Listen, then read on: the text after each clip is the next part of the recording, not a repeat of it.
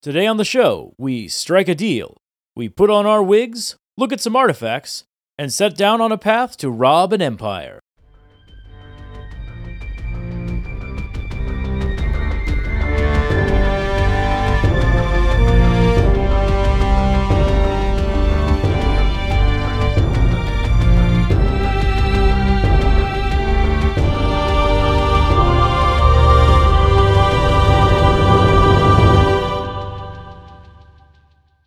Welcome to Lore Party, the podcast that explores the stories, characters, and themes behind some of our favorite universes. I'm Jaden, And I'm Kevin. and I will accept no less than 50,000 credits for hosting this podcast. yeah. Uh, what about what about this crystal? I think it's uh, it's worth more to me than you'd think. But like, you know, what about that? Can I barter? Fine, but only for three days. All right, fine. And my name is now Clem. There you go. Yeah, we're changing names. we're doing everything. Absolutely. So, welcome to episode four. Um, I'm going to already just say right away this is going to be a longer episode. The episode itself was longer, so prepare Yes. yourself. Hang out, get some food. But first, let's do a little housekeeping. We would love to hear from our listeners, so please email us at podcast at loreparty.com with your thoughts and questions. You might just see them appear in a future episode. Wouldn't that be fun? Yeah, we're still getting them. Like I said in the last episode, email us. We're getting them. We love them. We read them. And if you'd like to reach out to Kevin directly, you can reach him at in the loop. That's in underscore the underscore L U P E on Twitter and K underscore loops, Twitch and Instagram. That's right, folks. Come on by, say hello. But don't forget, you got to say hello to Jaden too. That's at Mr. Jad J, M R J A D J A Y on Instagram and Twitter for all your fun Star Wars quips. And of course, you can connect with the Lore Party team on Instagram, Twitter, and Twitch at lore underscore party. I feel like we do this so much. It just it just gets fun to like do it differently every time. I, I feel like they're just going to start using the same intro every single time just to save time. they're going to get tired of our rantings. No, I won't allow it. I will edit every episode. No. Oh, you heard it. It's, it's a cut and print. I don't have to do any more work. there you go. There you go. So, like you all already know, what we're going to do is going to go over that little brief synopsis of the episode, sprinkle in some lore, some fun, comment on some stuff, and then we're going to get real into it and we're going to talk about what happened and our thoughts and everything that we uh, we were going through. Basically, when we were texting each other about this episode too, uh, we have Yep. a lot of thoughts here. I remember you you sent me uh, what was it that that TikTok about a certain uh, star killer, right? yes, yes, and we'll get to that Mm-hmm. Mm-hmm. because I have more info for you on that. Uh-huh, uh-huh. I, I, I definitely want to know because I knew you were bugging out in that room when you saw that room. You were probably Absolutely. like seeing, yeah, you were seeing everything. So this is episode four. If you haven't watched the mini movie three part episodes uh, that that came out earlier last week, uh, go watch that. Listen to our episodes, and then uh, jump in this one. We're gonna get on a really interesting journey here, and I think this episode is the beginning, the true beginning of the show. Absolutely. Another day is here, and you're ready for it. What to wear? Check. Breakfast, lunch, and dinner? Check. Planning for what's next and how to save for it? That's where Bank of America can help. For your financial to dos, Bank of America has experts ready to help get you closer to your goals. Get started at one of our local financial centers or 24-7 in our mobile banking app. Find a location near you at bankofamerica.com slash talk to us. What would you like the power to do? Mobile banking requires downloading the app and is only available for select devices. Message and data rates may apply. Bank of America and a member FDIC. All right, you've been warned officially, so let's get into it. All right, the episode starts off with Luthien and Cassian, or Luthen and Cassian, excuse me. They're on his giant ship, which uh, I think in a previous episode I said it was a Kuati ship. I was wrong, it's a Fondorian ship. I got my Imperial shipyards mixed up in my mind. Oh man, you mean you mean all that Star Wars lore in your brain? You made a mistake. I'm so sorry. It, it gets confusing sometimes, uh, much like the Imperial records on where the Executor was created, because both Fondor and Kuat both claim to have built the ship in their shipyards, when in fact it was actually just Kuat. Fondor built the Lusankya, which was buried on Coruscant. A lot of words. A lot of words. Anyways, uh, Luthen, uh, he's telling Cassian, you know, hey, get, get a med pack for your arm, and then he's trying to see if they're being followed.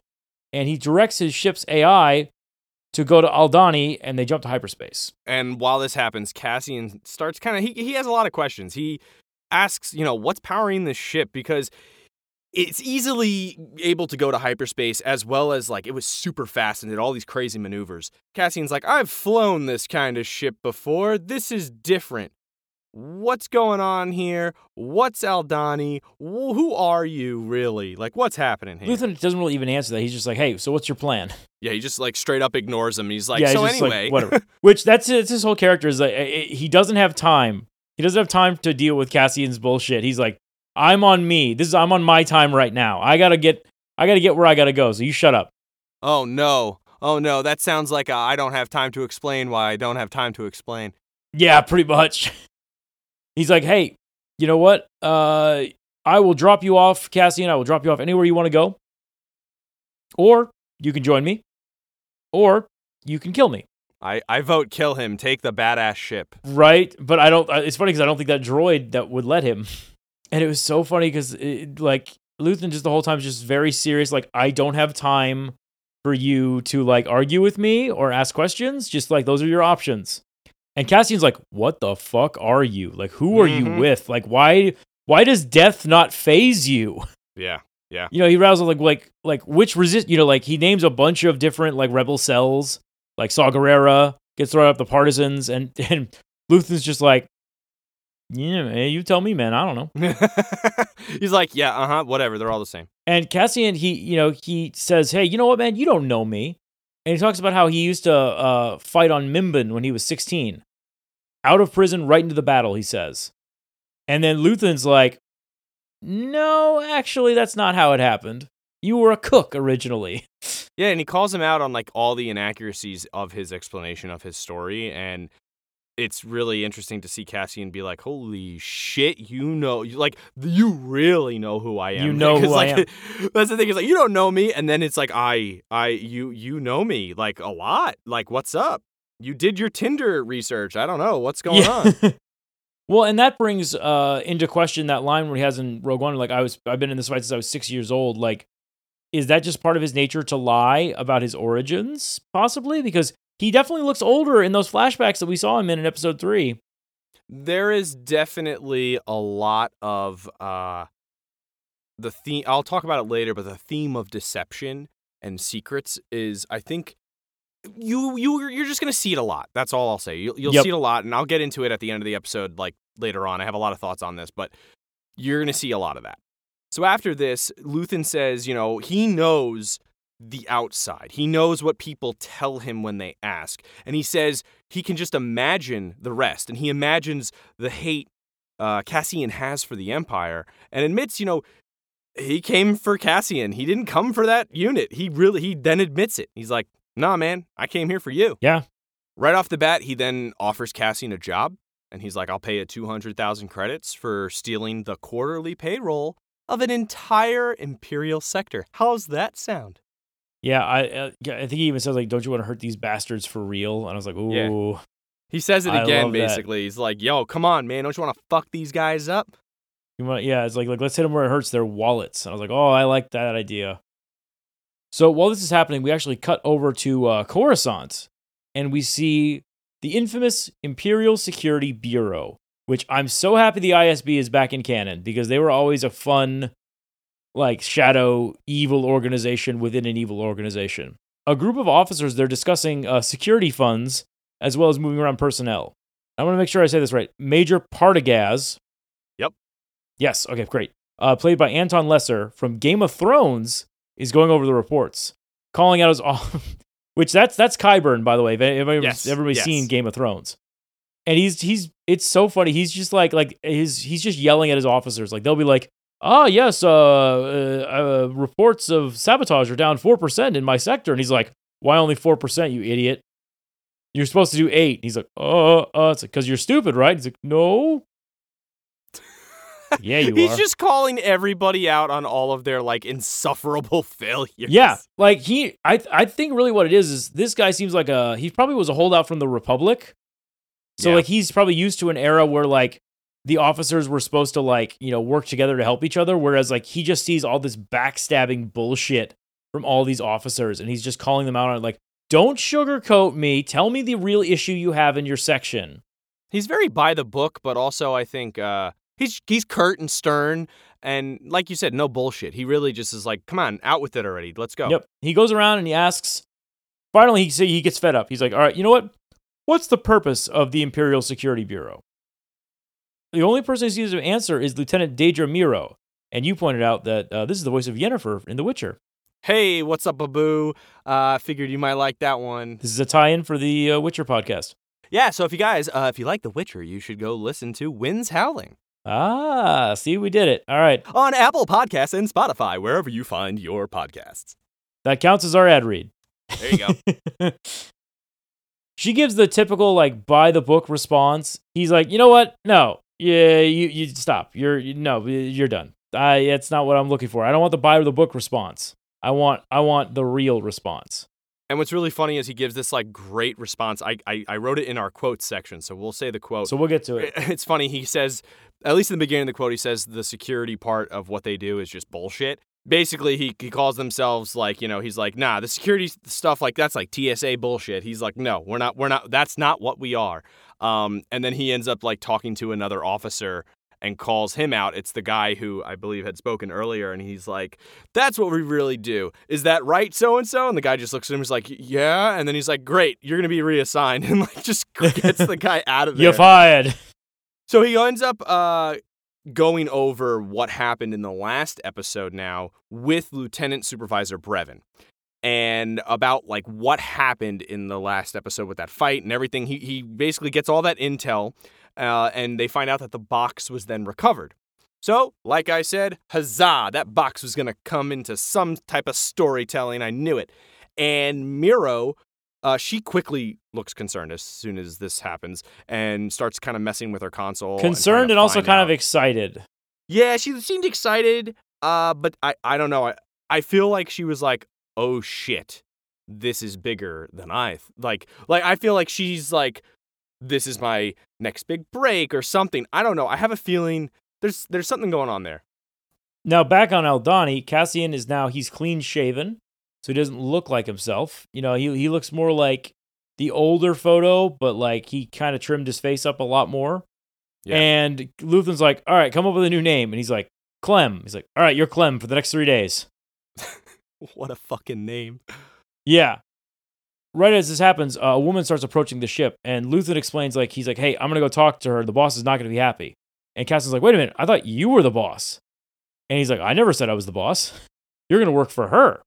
And he's like, what do you mean? Like, what what what incentive do I have to out to work for her? And he goes, how about this? He's like, consider it a down payment. And he pulls out uh, a necklace, and he says it's a Kuati signet with a Kyber crystal.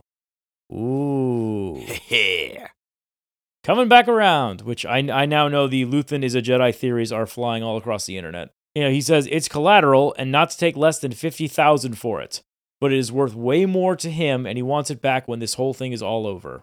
So the woman who approaches the ship is known as Vel, and she is played by another Game of Thrones actor, Faye Marsay, who plays the waif. Uh, there are a lot of Game of Thrones people in this, which is great. That's also kind of a themey thing here. Uh, she walks over and discusses the whole Clem situation with Luthen. She's not happy about it, just like Luthen knew. Uh, that's a whole other thing, too. She does almost everything Luthen says that she would do. Cassian's on the ship and he's definitely thinking about stealing it, which I thought was really funny. The AI of the ship turns and ju- turns its little like eyeball thing and just stares at him. Is like, "Can I help you?" And he's like, uh, Yeah. Uh, nothing. "No, thank you. No, thank you." So Luthen is struggling a bit to convince Vel of Clem's importance, and she says, "You know, they only have three days to do the job. It's a little too late in this situation." And he says he's paying Clem which is a big deal to her. She's like, hold the fuck up. You're not paying anybody here. Now I have a mercenary on our team, apparently. Wait a minute. Yep. And she's just, she's just not happy about it. And he says failure just would be a devastating uh, thing for them and that they have to be successful. And he ends up yelling at her, uh, is like, you're the leader, be the leader. And I, it kind of feels like it's more like he's offering her leadership in the situation as like Mhm. a test or something. He he kind of is in charge and is giving her that opportunity to be a leader. And so cuz she like folds. She literally she just folds. This felt very much like a mentor mentee situation. Yeah, yeah, like yeah, like yeah. he's like, God damn it, this is your like I can't be here. You have to do this. It can't Yup. be me. Yep. And he says, he tells her, you can either take Clem, like you could take him, or I'm shutting this whole thing down. Yep. And so clearly he's funding this operation, obviously. And he says the odds of this job have improved since they met. And now they just went up because of Clem tremendously. So he tells her to be the leader, handle the situation. And don't worry, if, if you can't trust Clem, Clem is disposable. That's why I'm paying him. And then he says, Clem, come on out. And Clem walks out. Yep. I, I think this big thing too is that he kept saying like the reason that he's disposable is because he's not even a primary part of the mission. He Yep. is the backup. He is a redundancy. He's Yeah. just good enough to do every little bit of the mission, but not to do the whole mission himself. It's so fucking cool. He's got like all these skills. Like, he's cool. I, this Clem guy sounds great. Yep. Now, meanwhile, we're going to get to I probably your favorite part of the episode. Absolutely. You know it. The Empire is now all over the security center and they are taking over Karn's office. They are throwing everything out. Their Imperial troops are walking through, cleaning up. And Blevin is telling Karn and Chief Hyne, you can say this part, by the way. He's also played by Rupert Vansittart, who played Yohn Royce in Game of Thrones. Guys, The Vale, come on. Like, this Game of Thrones, it's everywhere. It's infiltrating everything. Really? everything. Really? And Sergeant Mosk, uh, he tells him, like, you are done.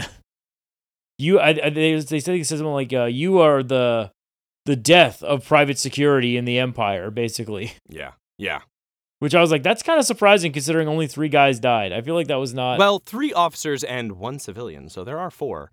But again, that civilian, I don't know. Does that count? Tim- Does that? Does Tim count as a person? I don't know. I mean, I'm very surprised of a of an imperial officer caring about the death of any civilian whatsoever. To be Aha, honest, there you go.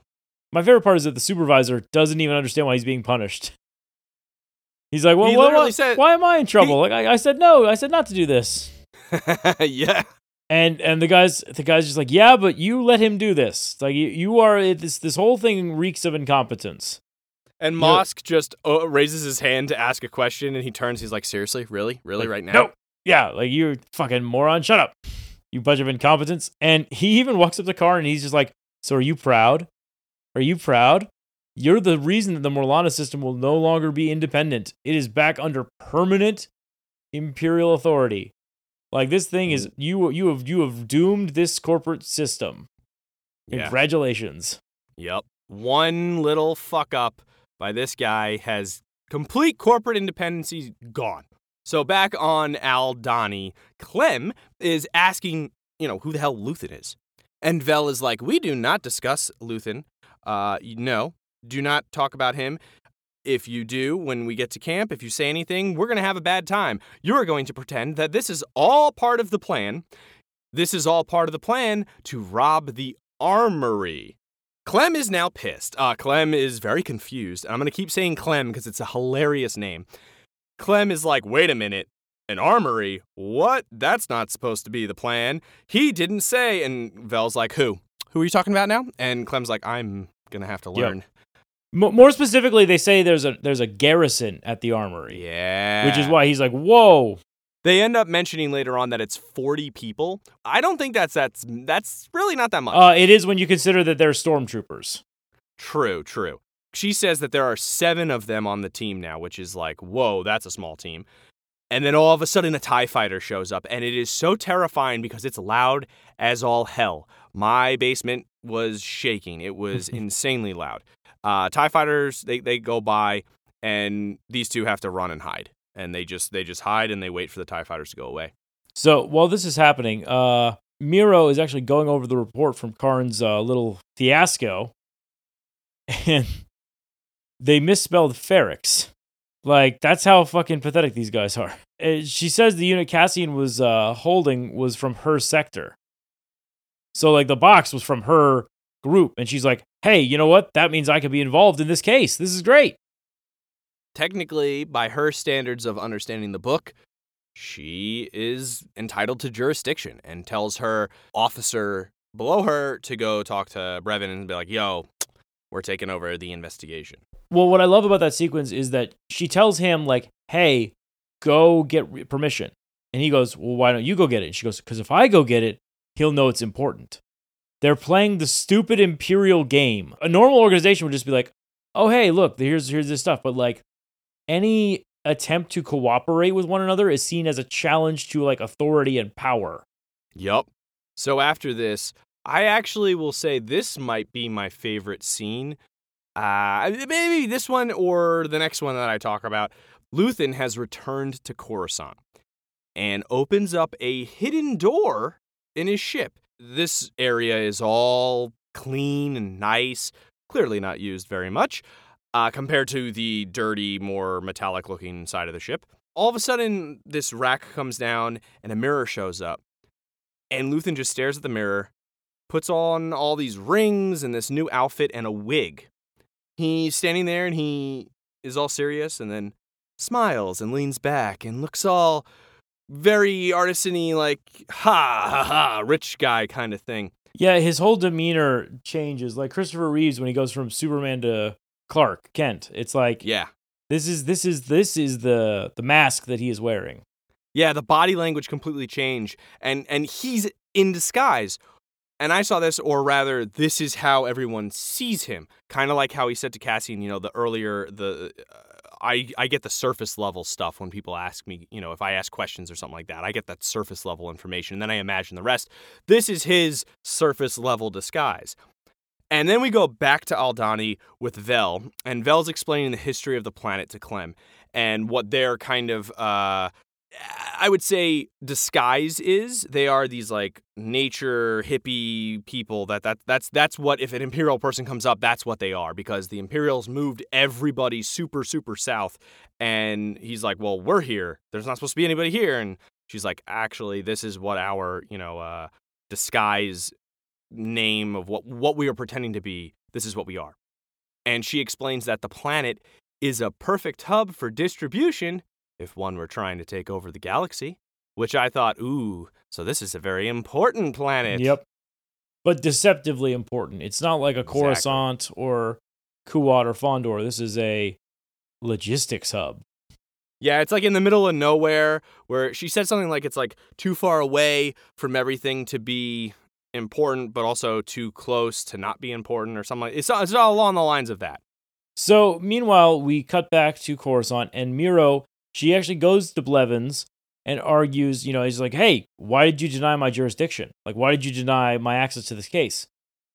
And he says uh, she's only been here for one year and she needs to check herself. You, says, you will fall and you will fall alone. It's like, oh, they're, they're, they are getting into it. It was pretty much like a uh, check yourself before you wreck yourself. Yeah, like, like careful, careful. I'm in charge here. We cut back to Vel and Clem, and they're coming up to the campsite where the group is located, which we now get to meet like the rest of the the heist crew. So, forgive me if I say these names wrong. Uh, the boy who was supposed to be on watch, he falls asleep, and all of a sudden, a blaster is shoved in his face, and we hear Arvel Skeen, played by Ebon Moss Bachrach. Did I say it? Yeah, he's from uh, the new TV show that came out, The Bear. He's not gonna make me a sub. That's all I'll say with that. Anybody who watches The Bear, no, he will not make you a sub in this in this show. He was also a bad guy in the last ship, but no one saw that Joe. So, uh, he he puts the gun in the kid's face and he goes, "Everyone's dead." He- He's like, "What?" He's like, "He's like, hey, you know, uh, Saw Gerrera, he would fucking kill you if he caught you asleep." And the the mood we get as they come as uh, Clem and Vel come into camp is that they are not happy that there is a new person on the team so late. And Vel's just like, get over it. This was always the plan. I just never told you guys about it. Yeah, I think that that this, you know, her being upset and then these guys being upset. There's a there's a theme there. Everybody ends up being upset. It's kind of Yep. obvious. She's like, nobody's happy. Shut up. Yeah. So then we go to Karn. This is also one of my favorite sequences.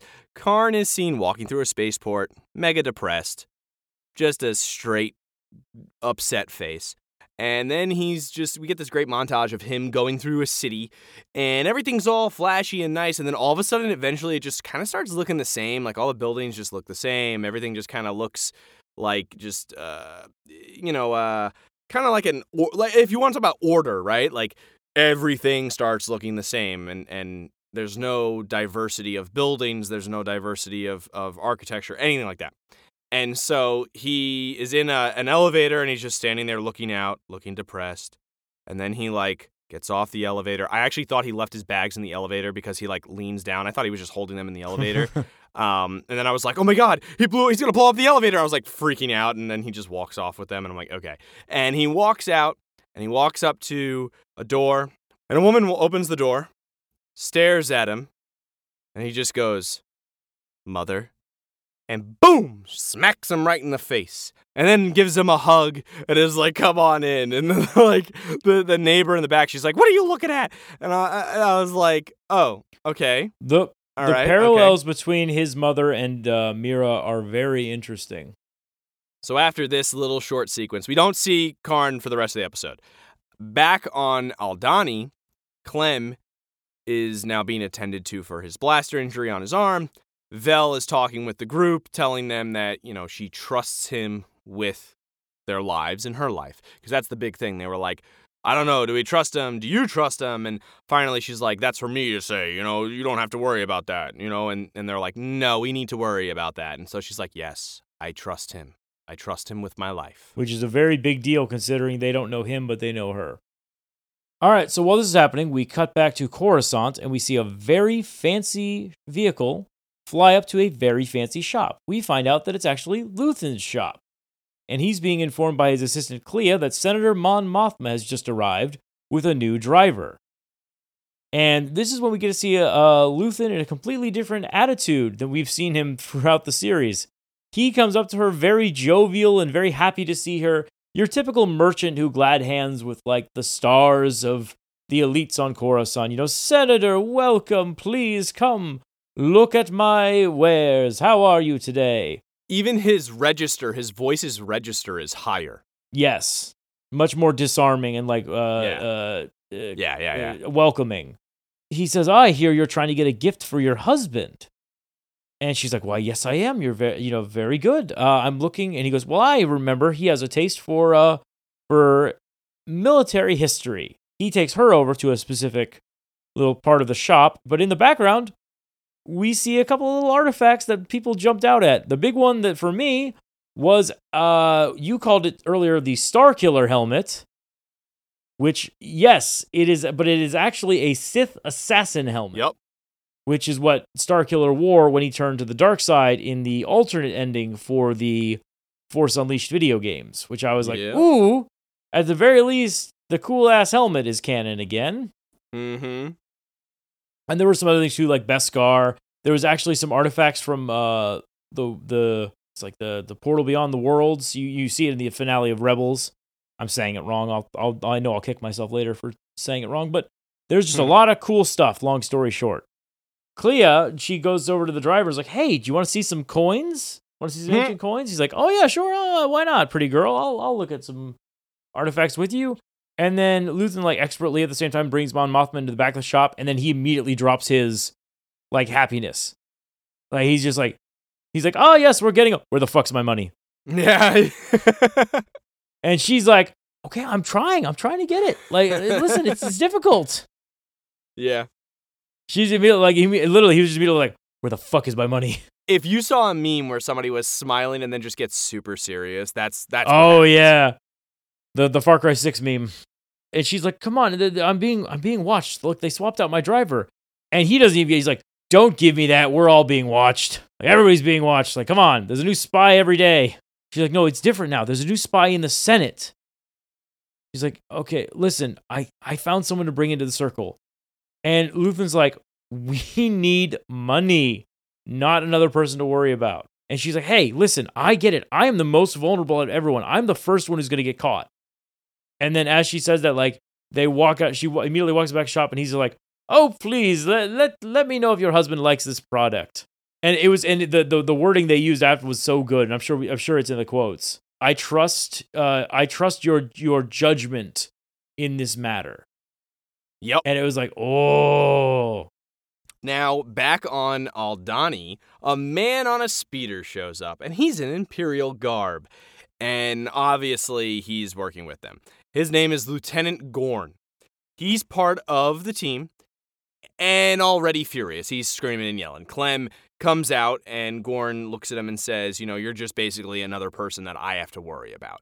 Clem walks away, and Vel then asks, like, Yo, what's up with the TIE fighters patrolling? Like, what's the deal? yep. He tells her there's an Imperial engineer from Coruscant coming. Which I thought, what? Who? Who? What's happening? What's going on? I need to know more about that. Uh, they're mapping the old trails for this guy. And Gorn is going to move the patrols south before their job. It's going to be like a day or so. He's going to move all of the patrols to go way further south. Try to get some TIE fighters to stay away from them and stuff. Clearly, I would say Gorn is, I don't know, someone in charge of like a large portion of whatever the operation at the armory is. Because I feel like if he has the ability to change an entire patrol of TIE fighters, you gotta have some sort of higher up authority. Yes. So while this is going on, uh, Mon Mothma, she's arrived home with her husband's gift. Now, if you're expecting a lovely, happy marriage, you are wrong. These two seem like they fucking hate each other. This guy's an asshole. He is a dick. He she she walks in on him like setting up for company. And it, it seems to me like this might be he must like a house husband situation because he doesn't seem like he uh he, he doesn't give off the impression that he works because he's just talking about like oh you've you know you're ruining my plans and all my arrangements and he she walks in he's like hey wait you didn't tell me we were having company he's like i absolutely did i told you last month she's like no you didn't and she's who's coming over and it turns out he invited politicians to dinner who fucking hate her Yep. because all they do is try to undo all the good stuff that she's doing. She's a, you know, she's in the Imperial Senate, but she still has some measure of power. So she's trying to do the good where she can. And these people just keep stopping. And her husband just fires back, well, yeah, well, at least they're fun. You're boring. He yeah, uh, the- uh, the argument. This is a bad argument. I'm just the guy's. ugh. He's not nice. And then she, and then he's, and then he's like, I heard you brought a present for me. And she's like, it's going back. I was like, wow, this is, Well, eh, the other thing too is he he does that thing where he's just like, "Oh, I can cancel it if you want." Yep. Like he's like he's like kind of obviously he is not happy with her having all this power because he's just like you know ooh you're you're you know you're senator I, I can I can cancel it if that's what you want it's like this guy's a jerk you know yeah. so now we're back in Aldhani, and Vel is explaining the plan to the team again and going over it with Clem. Uh, there's a really cool little model model figure of everything going on here, which is really I like that. I thought that was great. Um, and they explain that there are caverns underneath where a river used to be before the Empire dammed the river up. Nemik, who is the kid who was sleeping earlier, Nemik made the model kit and is very protective of this model kit and is like, ah, no, no, Vel, don't touch this. I will move this. And like, it, it's it's kind of cute. It, It, was his one though, job, and he's very proud kid- that he got to do that job. Yes, but it also shows how very young this kid is because I think I think this is the youngest person on the team. Um, and it, it was just cute. I liked it. I thought it was cool. So the plan is that they're going to use a Rono freighter. It's it's just a box freighter, and they're going to infiltrate this dam area, which is where the uh, armory and everything is. They're going to get this freighter. They're going to escape through the tunnels underneath the river that is that is dammed. So now it's there's no more river. It's very it's like a stream now. Clem is kind of like, huh? What? I'm not convinced on this. There's TIE fighters. We're only going to make it a certain amount of, you know, uh, way, and then we're going to get caught. And they're like, oh, we got about nine minutes of, of headway. And he's like, yeah, those are TIE fighters, guys. Like, no, not going to happen. Vel explains that the there are these old stones on the riverbed, and they signify something. It's what's left of a temple that used to be in the middle of the river. And Gorn explains that every three years there's like a celestial event that occurs, It, it- he says it's like 50 meteor showers all at once, and uh, Nemik is like it's more of a massive crystal shower, and it just this, these these crystals fall and they explode in the sky. So the sky is not going to be utilized by Tie fighters. They can't.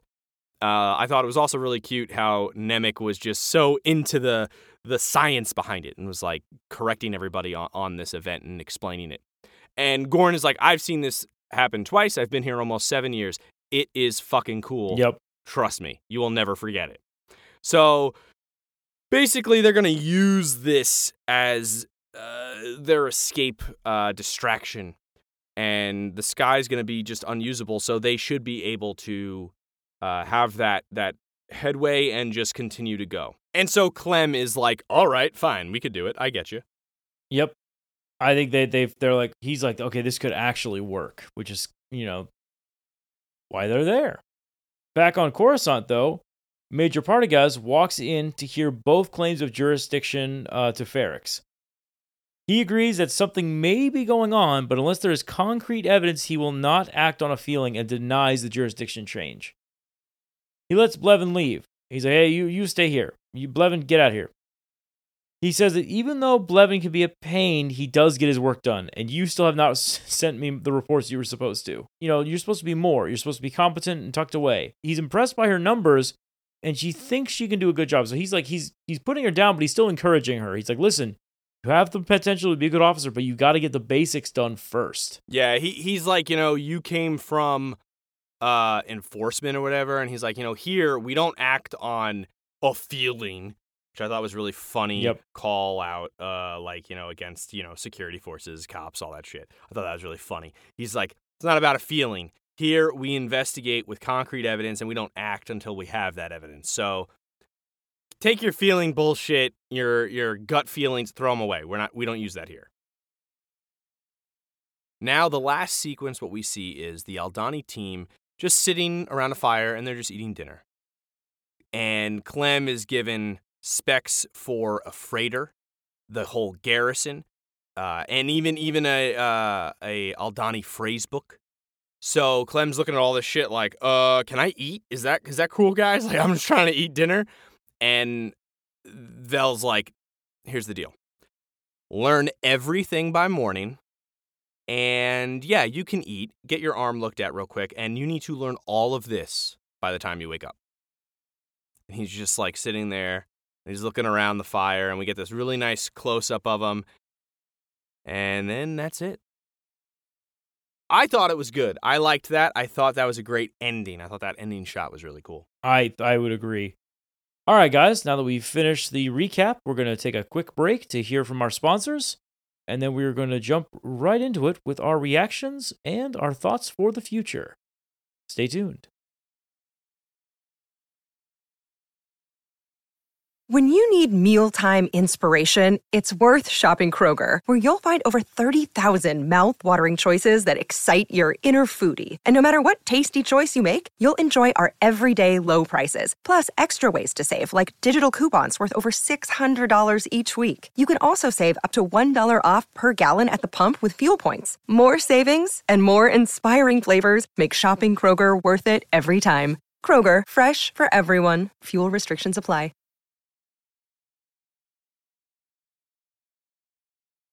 Okay, we are back. Uh, hope you enjoyed those ad breaks. I always do.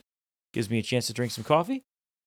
Uh, and now we get to talk about the episode. I think that this episode was great. I think that the setup for it was fantastic. I think that it felt a lot more. You said Game of Thronesy, Yeah, And yeah. I- I, mean, I wonder why Yeah. everybody's from Game of Thrones. And then I think that's the feel they were going for. Is that like you're you're looking at Yeah. the the back, you know, the political intrigue and the the back stabbing and the the the infighting of factions developing within the empire. And I, Yep. you know that that's what you're going to get. You know, it's not always going to be constant shoot 'em ups. You got to have some, some some people to move the plot along as well. And I think that was executed really really well. Yeah, I agree with that.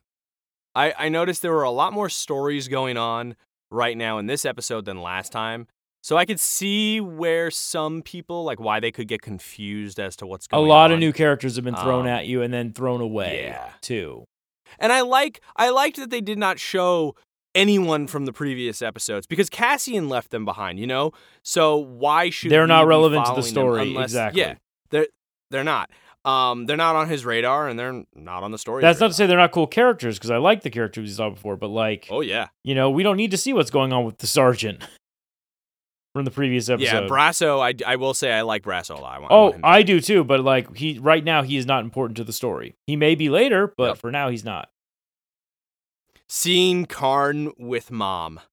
No wonder he's the way he is. Yep. I'm beginning to see, you know, hmm, all right, makes sense. Now I'm also beginning to see a pattern as well. Um, the people in charge who are, or, or like the more vetted people, right, in specific spaces, they already know what's going on or what is going to happen before it does, you know? Mhm. um, Karn's boss was like, "Here's how that situation went. Don't do anything because then X Y Z will happen." And Karn didn't listen. X Y Z did happen, as well as what had happened was what he said had happened. So that you know that whole thing.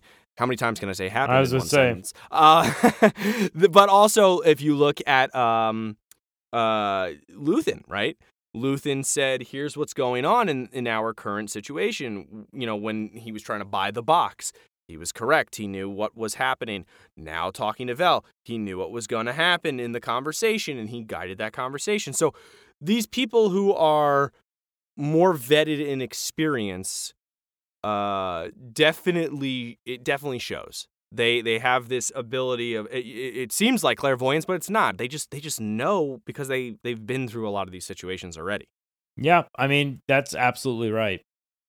But uh, back to again, Karn getting slapped by his mom is that that was just fucking hilarious. you really hate Karn. I love that. Dude's a jerk. Like I said, he's the guy in class with one minute before the bell. Uh, do we have homework? Like, oh, mm, ah, like that kind of guy makes me just, Yep. mm. I think uh, last thing I'll say about the for the recap is I just think this episode uh it it it didn't answer the questions maybe some of the questions we had from previous episodes but like it's setting up for what's going to come in the future which I like. You know, it's it's leaving you Yeah. wanting more, which is exactly what you want for an episode like this. Yeah, and and I liked the fact, you know, like you said, like it barely answered questions. We got a couple, like with Luthen's backstory, like we kind of got like something there. We know a little bit more about him, but you know, we don't we don't know enough. I mean, obviously, we knew what was going to happen with that box. That was kind of a given. That box was going to be found, and then like the Imperials were going to show up. You know, like that was kind of a given, which I liked that. But like it was predictable, but not too predictable. And now that we've talked about that, I think it's time for us to get into some of the character quotes. All right. Now, there are a couple of quotes here. Some of them are just badass quotes that I thought were really fucking cool. um, I don't know. I just was like, that's cool. Uh, but they definitely have a meaning um, or a theme to what's going on. Which the first one that you have written down here was uh, "Isn't it all the same?" And I I love that because it's talking about like all at the time they were talking about like all the different pockets of resistance, which would eventually form the Rebel Alliance. They're all scattered now, but they will come together to form a rebellion sooner than later. Yeah, I liked that. I thought, you know, they're talking about all these people, but they all have the same goal. They want to take out the Empire. Yep. And I thought it was funny the way he said it too. He's just like, "What? Like they're all the same, right? Like who cares? Like whatever." And and and and I just I don't know. I I felt like that was really really funny, but also just overall like it doesn't fucking matter what we call ourselves as long as we all have the same goal. Absolutely. The next quote I thought was kind of weird though, um, because it was from Cassian, and it kind of felt like he changed his tone. Um, he said, "It's better to live, eat, sleep, do what you want," you know. And when he's like offered to like fight the Empire, and I thought that was interesting because Luthen calls him out and is like, "Hey, when you were a kid and you escaped, you know, you got out of prison and then you went into this battle and they had you all fight each other and you didn't realize it and all this other shit." The only reason you survived is because you ran. And I think that that's interesting to to view Cassian how we do now because we see him as like, oh man, look at him. He's kicking ass. He's fighting. He's, you know, sneaking around. But like, if you actually look at the last three episodes, he didn't really do much fighting. He did a lot of duck and cover and sneaky hiding. The only time we saw him like actually fight was in the first scene where he kills the two guards. Um, he doesn't really fight even in that abandoned factory. He is kind of, you know, trying to get out. You know, he's trying to escape. I mean, I wouldn't I wouldn't say he's not not not fighting. I mean, he definitely was fighting. I agree. I I, I, well, I agree, but I think it's more like fighting to run away rather than fighting to win the battle. Self-preservation is what you're saying. Yeah. Okay. Yeah. Okay, I can agree with that. Yeah. So like I just I don't know, I found that quote to be interesting uh, just because it's it, it felt almost complete opposite to the character. But then when you think about it, it's like actually that is kind of what he is. You know, he just wants to live. He just wants to hang out. Now the next quote I was definitely a fan of. Uh, it's Luthen, and it's the reason I got this is it's just another badass Luthen quote. He says, "I imagine your hate. I imagine no matter what you tell me or what you tell yourself." you'll ultimately die fighting these bastards. Well, spoiler alert. Are you there? Oh, up here. I was I, I was waiting for the spoiler alert. That okay, all right. You're a funny guy, but yeah, no. Uh, I just thought, you know, yet again, uh, Luthen sees the future. Yeah, I I do like. I love the idea. It's just like you know, foreshadowing. Now the next quote is something that I think a lot of us, even in the real world here, can definitely, uh, I think we can definitely relate to this one. It's Luthen, and it's Luthen in his shop talking to the senator. And what he says is, It's hard being surrounded by this much history and not be humbled by the insignificance of our daily anxieties. Woof. Yeah, that's pretty good. Talk about like, God, stab me in the heart here. Jeez. Um, it's a great quote. You know, everything's going to shit, but like everything was always going to shit, or you know, it's just, it just, it's, it's just really cool to hear something like that. I think just for me, in general, and I'm like Star Wars aside, I think that's a really good quote. Like just to like, it was a message about, to Star Wars fans uh, not to take things too seriously. That too. Um, but yeah, just you know, he's surrounded by all this stuff this these these artifacts of war these artifacts of great importance of really cool events and all this other shit and he's just like you know all your daily shit you know like get humbled man like this stuff you know you th- you think you got it bad oh you, you know look at these guys they they died doing this or they did the xyz like you know chill with your anxieties there which i don't know it was like a nice reality check The last one we have, and I, I like this one. This one was probably my favorite. oh yeah oh yeah Uh, security is an illusion. You want security? Call the Navy. Launch a regiment of troopers. We are healthcare providers. We treat sickness. We identify symptoms. We locate germs, whether they arise from within or have come from outside. The longer we wait to identify a disorder, the harder it is to treat the disease. I Oof. love that quote so much because this is a guy who takes a clinical approach to the security bureau. This is not someone who works on facts of of feeling. He works on facts of fact. You know, let's let's take this as an analytical equation. You know, how what percentage of money do I need to funnel into this sector to shut down this rebel operation? Yeah, this is this so this is Partagaz. When I saw it, it was, you know, those pockets of fermentation again, just like, you know, uh, the sergeant said. Uh, the rebels, you know, the rebels are a disease.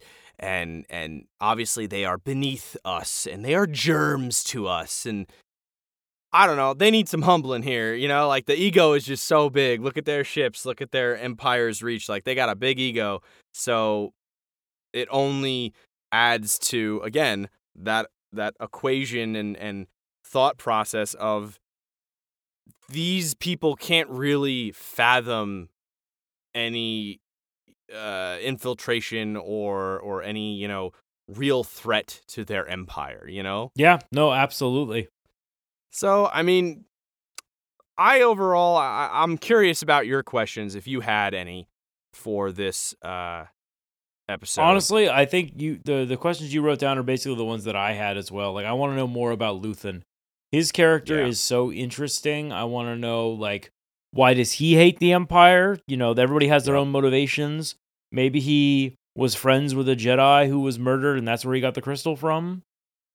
Maybe he was a Jedi Ooh. himself. I don't like that theory, but I've heard it said. Yep. Which I mean that would maybe explain his black ops training. you know, Because I don't, I don't know how else an antique he- dealer would know how to fucking set charges. Yeah, right. I, th- he's captivated me so much. I, I just want to know more about him. Um, and also, this is gonna sound weird, but I know we talked about it in in uh, Kenobi and stuff, even in, in the Halo stuff too. When we when we did that, like, I want to know about these special effects now. This this little uh, crystal meteor shower. I want to know what this looks like. I, I'm It's gonna be, hyped it up a little bit. it's gonna be me. interesting because uh, a lot of Andor sets are practical. I know uh, for Mandalorian and Book of Boba, they were touting that uh, 3D virtual green screen technology that they have, the smart Yep, screen. Yep. Wait. Are you telling me they're gonna actually have explosions in the sky? Now, n- I don't think factual explosions, but it might be mixed in with some practical effects on the ground, which I think is going to be really freaking cool. I don't know. I want to know about how people like the audience feel about this episode compared to the last three, because there's a lot more going on now than the previous episodes, and it definitely has that drama feel over, like you said, like the action shoot 'em ups. So I'm very curious about like you guys. You know, like I, again, email us because I want to know. I'm really curious as to what the uh the overall audience feel is on this episode comparative to the I, I encapsulated, almost enclosed first three episodes because the first three episodes were so stuck together as like you know that mini movie or that you know three episode uh, three three episodic you know mini series S- that's kind of how it felt to me so i'm very curious as to how people felt versus the theme of this episode Absolutely. Which it's gonna be it's gonna be interesting to see where it goes in the future. I feel like I say that a lot. Yeah, I, I, I, I mean, I, I don't think there's anything wrong with that because it is so different. I mean, Rogue One was so different compared to the other movies. That's very true. Um, and I think this show is already so different comparative to these um, other shows out there. There's no mystic shit going on. There's no Jedi at the moment. There's none of that shit. It's just, you know, these regular people. So, overall thoughts. yes. Give me yours. Um, what do you think? Overall, I like the episode. I think uh it's a setup episode. I think we're gonna get into the the watching the factions play against each other as this goes on. I don't think this is the last we'll see of Karn. I think he'll probably work his way back in there somehow. Although that would be a bold choice of them to just remove him and not see him again, like some of the other characters. Which you know, you know, yeah, just, that would be kind of weird. but but also it would, it would symbolize you know that he was just another cog in the imperial machine, like that he actually wasn't worth much in the end. Hmm. Or what if he joins the rebels and says he wants to infiltrate them and that he is now an imperial spy? That might be that might be playing 4D chess, my friend. I agree. I don't think that's to happen. I don't think he has the capability no, to. he uh, can't. He can't even talk to guys on his side. Imagine trying to talk to the enemy. Yeah. Yeah. Overall, I thought this was a different pace than the last episodes, like I said, but I'm invested. I'm invested in these characters. I want to see their backstories. You know, who were they before the Imperial takeover? It looks like because there are so many factions not brought together, I would like to see how these people play a role uh, in becoming like the formal group that would be known as the Rebel Alliance. I would definitely like to see how everybody interacts. Um, obviously, this episode, I, I said it earlier, and now I'm finally going to talk about it. Obviously, this episode has an emphasis on the themes of like having secrets and deception, right? Yes. we see so many characters change their name act differently. You know, Luthen is completely different. He's a completely different person. We have the senator who's completely different with him comparative to her everyday life, her shitty husband. Uh, also, husbando, because I don't know what the fuck was going on with that dude's outfit and hair. Oh, wow. um, that was weird. Um, her house was beautiful, by the way. Uh, Art Deco meets like um, Japanese. Meets the future. Fuck, it was uh, that. Now that, mm, mwah, I wish, I wish I could afford it. Maybe my my wife will uh, sugar mama a new house for me. We'll see. Um, but yeah, I overall, you know, Clem, the fuck, Clem, what, what, wait, that name is weird. But anyway, uh, everybody was deceiving each other. I don't think they are gonna do that forever. I think it might change amongst the characters uh, when the rebel groups Merge. become more cemented together. Yeah. You know what I mean? Um, and I think like you'll have less deception within them, but more like throughout the Imperial Army and stuff. Like they'll try to infiltrate and stuff. Obviously, that's a big deal. Uh, but overall, yeah, I I loved it. I thought it was great. And with that, we hope you enjoyed this episode. And if you did, please take a second to rate and review us on Apple Podcasts, Spotify, or wherever you get your podcasts. It really helps us grow the show. And be sure to connect with us on Twitch, Instagram, and Twitter at lore underscore party. Thanks for listening, and we'll see you next time.